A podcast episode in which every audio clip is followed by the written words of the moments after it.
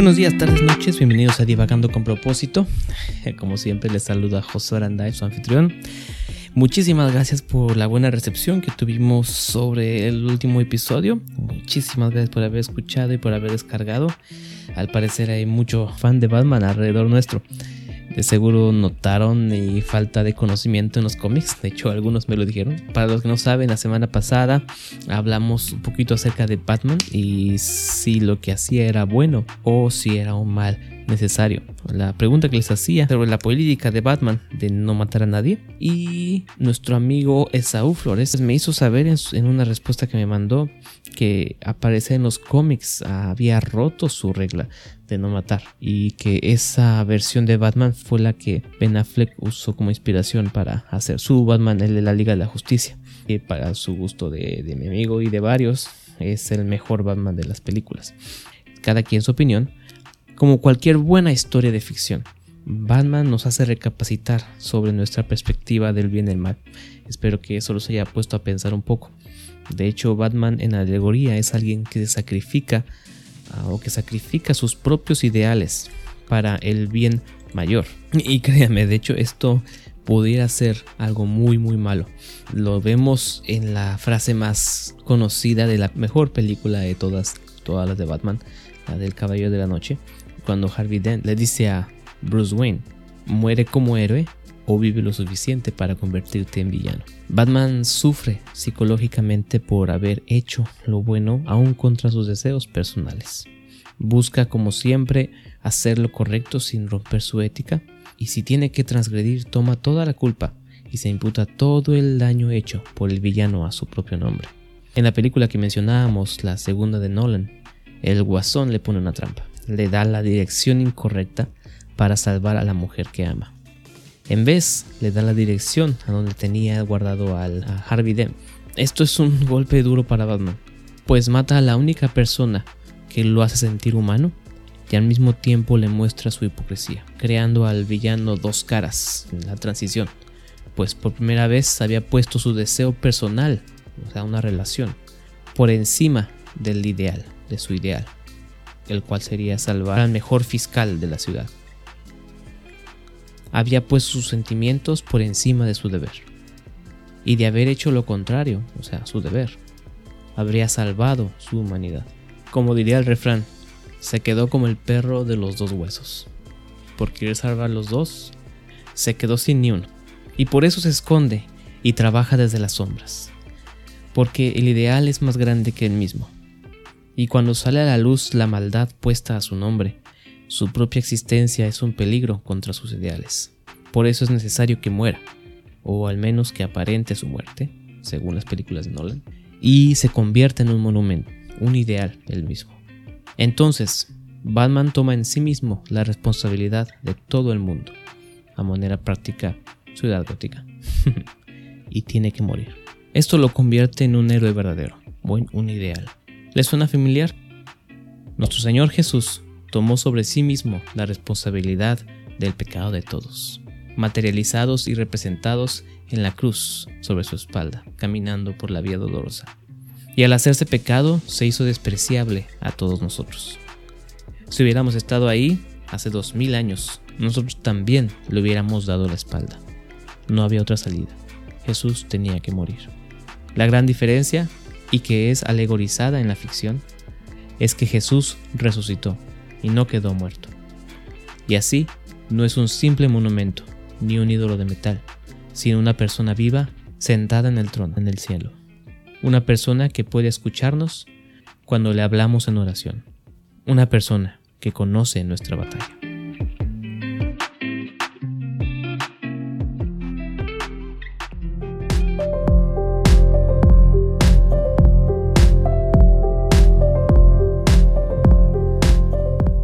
Comenzando con el tema que dejamos incompleto la semana pasada acerca de el reino de Dios, buscando el reino. Quisiera aclarar unas cositas antes de empezar.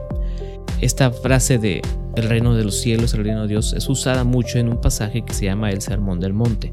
Es un uh, sermón dado por Jesús que ocupa varios capítulos del libro de Mateo y son básicamente tres capítulos en los que no para y es puro discurso, puro discurso de Jesús, es uno de los pasajes más difíciles de explicar o de entender.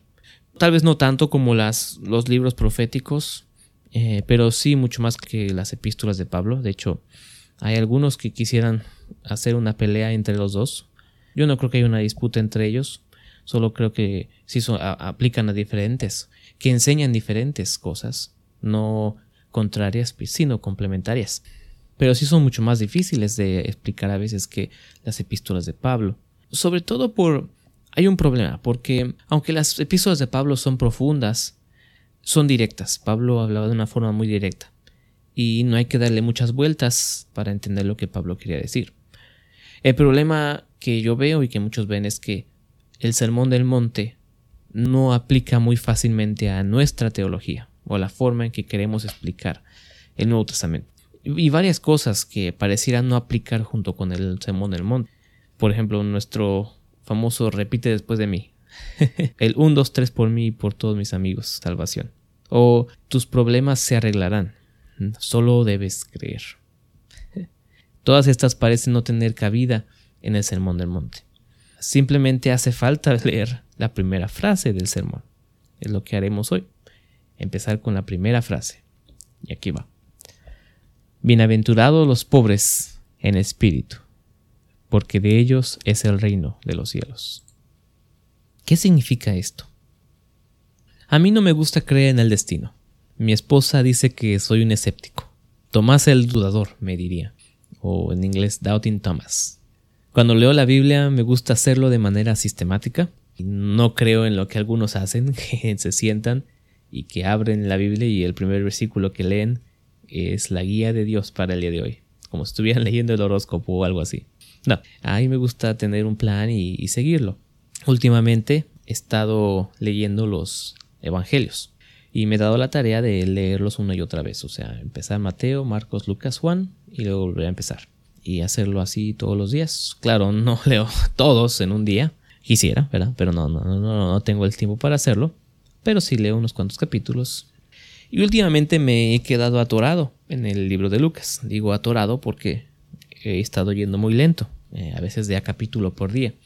Y algo que antes tal vez hubiera visto como algo mal, pero que ahora entiendo mucho más, mucho más útil leer una porción pequeña de la Biblia, pero entendiéndola, que leer grandes porciones solo por, por deber y no entender nada.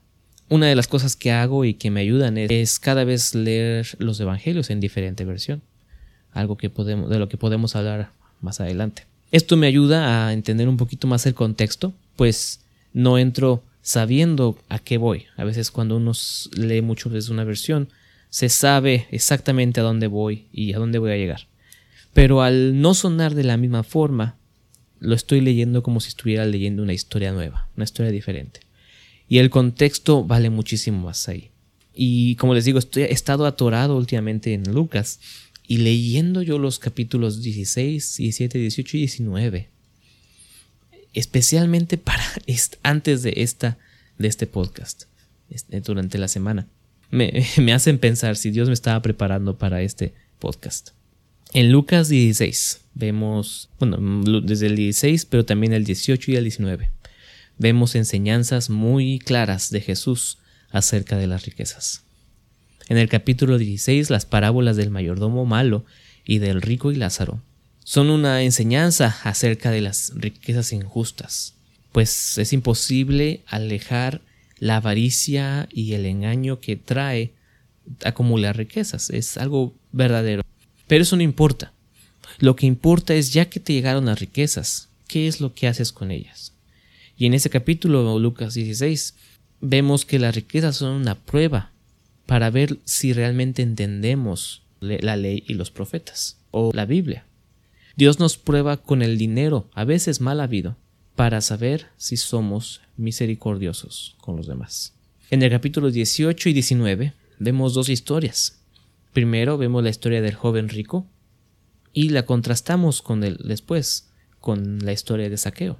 Al primero, al joven rico, Jesús le pidió que vendiera todo lo que tenía. El segundo, Saqueo, se ofreció a dar la mitad de sus bienes voluntariamente. El primero se fue triste el segundo se quedó gozoso. Porque aunque pareciera haber una discrepancia ahí en Jesús, realmente lo que vemos, lo que queremos entender es que el dinero no es el problema, sino el problema es dónde está nuestro corazón. Y la ubicación de nuestro corazón se demuestra en cómo manejamos nuestras riquezas, aunque sean escasas. Y esto fue lo que entendí, porque ahora al leer eh, este versículo, la primera frase del Sermón del Monte, quiero entender lo que Jesús nos está tratando de decir y lo que la gente entendió al escucharlo a él. Jesús nos está pidiendo que nos pongamos en los zapatos del pobre. Pobre en espíritu sería una forma de explicarlo. Y, como les digo, es un, es un pasaje difícil, lo cual significa que me voy a equivocar y escucho sus opiniones. Pero lo que entiendo yo es que nos tenemos que poner en los zapatos, nos tenemos que poner en la situación del pobre, sin juzgar, sin prejuicios. Y pobre en este versículo no es pobre como tú y yo. No, no es pobre porque no nos alcanzó para comprarnos el siguiente Xbox. No. El, el pobre en, esta, en estos pasajes es un pobre que no tiene dónde dormir, es un pobre que no tiene qué vestir, es un pobre que tiene hambre y que no sabe cómo le va a hacer para comer el día de hoy. Es una extrema pobreza. Y hay que cambiar nuestra mentalidad. No hay que prejuzgar al pobre. Hay que verlo sin pensar que merece ser pobre. Eso es algo difícil viniendo de alguien como yo, que tenemos una ideología, cierta ideología política, que tal vez nos haga pensar lo contrario. Pero no importa. La política no importa. Lo único que importa es nuestra actitud. Hagámonos pobres para heredar el reino. Gastémoslo todo para ganar lo eterno. Y no porque podamos ganarlo, sino porque queremos imitar al que lo ganó por nosotros. Piénsalo, ¿qué hombres de Dios han dejado el mayor impacto en este mundo? Porque recuerdan, una interpretación de lo que veíamos del reino de los cielos es qué puede hacer el mayor impacto en este mundo. Pensemos qué personas han hecho, han logrado el mayor impacto en este mundo? ¿O qué hombres de Dios han logrado el mayor impacto en este mundo? ¿No han sido acaso ellos que se desvivieron por otros? ¿Los que dieron todos sin esperar recibir nada a cambio? ¿Los que viven hoy como si no hubiera mañana, en misericordia y en dominio propio? ¿Los que dan todo lo que se puede perder para ganar lo que no se puede corromper? Como dijo Jim Elliot, no es necio el que da lo que no puede cuidar, para ganar lo que no puede perder. Otra frase. Donde sea que estén, manténgase ahí. Vivan al máximo cada oportunidad cuando sepas que estás en la voluntad de Dios. Y una última frase de él. Cuando sea tu tiempo de morir, asegúrate de que lo único que te faltó por hacer es morir. Desvivámonos por los que tienen menos que nosotros. Pongámonos en sus zapatos.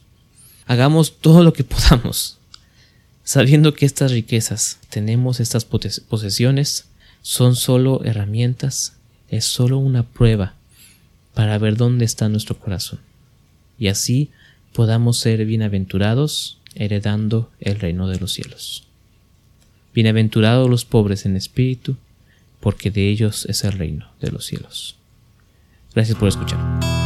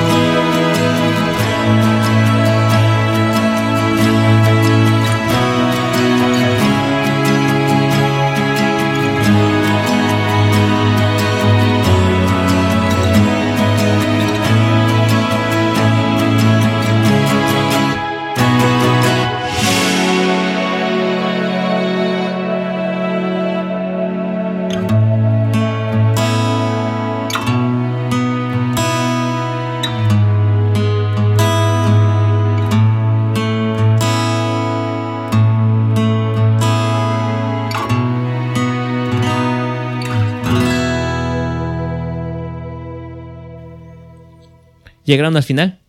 Esto fue divagando con propósito. Si tienen algún comentario o sugerencia, algo de lo que quieres que platicáramos, por favor no dudes en dejar un comentario. Si eso te ayudó o te gustó, dale 5 estrellas y compártelo con alguien más a quien le pudiera servir. No olviden suscribirse a nuestro canal de YouTube, Apple Podcasts o Spotify para escuchar episodios pasados y futuros.